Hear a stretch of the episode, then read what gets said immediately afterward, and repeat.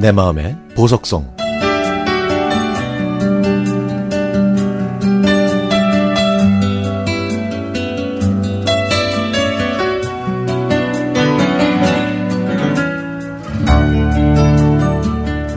고등학교 3학년 때 야간 자율학습을 마치고 집에 왔는데 집에는 정막이 흐르고 있었습니다.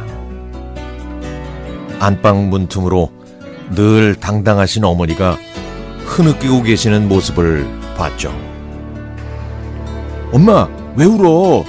아유, 무슨 일 있어?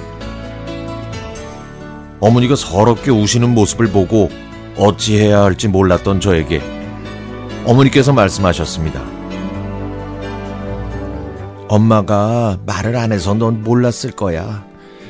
사실 엄마 밑으로 여동생이 하나 더 있는데 당시에 형편이 안 좋아서 외할아버지가 두 살 배기 여동생을 입양 보냈어. 아니, 처음에는 우리나라 가정으로 보낸 줄 알았는데 나중에 알고 보니까 미국으로 입양된 거야. 에휴, 그때 얼마나 후회하셨는지. 지금껏 말씀하시지 못한 어머니의 속사정을 듣고 저도 슬펐습니다. 근데 그 동생이 가족들을 찾는다고 연락이 왔네. 아유, 우리가 찾을 때는 그렇게 힘들더니, 아유, 그래도 세상이 좋아졌나 봐. 들어보니까 미국에서 교육도 잘 받고, 결혼해서 아이 낳고 잘 사는 것 같더라고.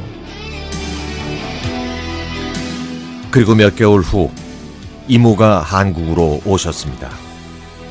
어느새 중년이 된 형제 자매들이 서로 부둥켜 안고 우는 모습을 보니 이산가족 상봉의 장면과 겹쳐지면서 저절로 제 고개도 숙여졌죠. 이모가 다시 미국으로 돌아가시던 날 이모는 가족 모두 안으면서 작별 인사를 했습니다. 그다음부터는 어머니를 통해서 이모의 소식을 들었고 어머니의 마음속에 있었던 깊, 깊은 상처가 조금씩 치유된 것 같아서 제 마음도 한결 가벼워졌습니다. 시간이 지나서 제가 군에 입대하고 휴가를 나왔던 그날, 저는 기쁜 마음으로 집에 갔는데 어머니는 제가 온지도 모른 채 창문 밖을 멍하니 내다보고 계셨죠. 무슨 일이 있는지 여쭈었더니 한참을 망설이던 어머니가 말씀하셨습니다. 미국에 계신 이모가 시한부생을 살고 있다고. 지금이라도 당장 찾아가고 싶지만 병세가 나빠져서 면회도 쉽지 않다고 하시더라고요.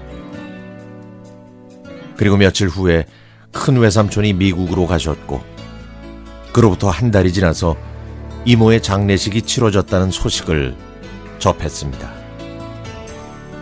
그날 저는 어머니의 가장 크고 깊은 슬픔을 봤습니다.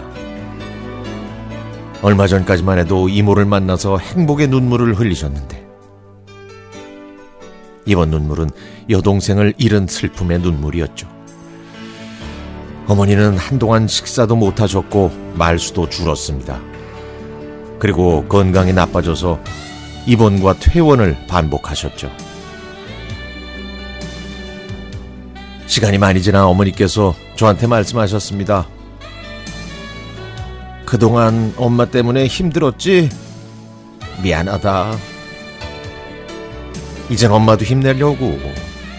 그게 하늘로 떠난 이모랑 우리 가족을 위해서 내가 할 수 있는 일인 것 같아. 에휴, 네가 기다려줘서 고맙다. 이제는 어머니 앞에서 미국 이모에 대한 얘기 절대 꺼내지 않습니다. 어머니가 또 아파하실 것 같아서요. 하지만 어머니께서는 마음속으로는 이모와의 짧지만 행복했던 추억들을 오래도록 간직하시겠죠. 고향과 가족들을 그리워하셨던 이모가 먼 이국 땅에서 기쁠 때나 슬플 때나 늘 듣고 부르셨다는 이 노래. 오늘은 이모를 생각하면서 이 곡을 꼭 듣고 싶습니다.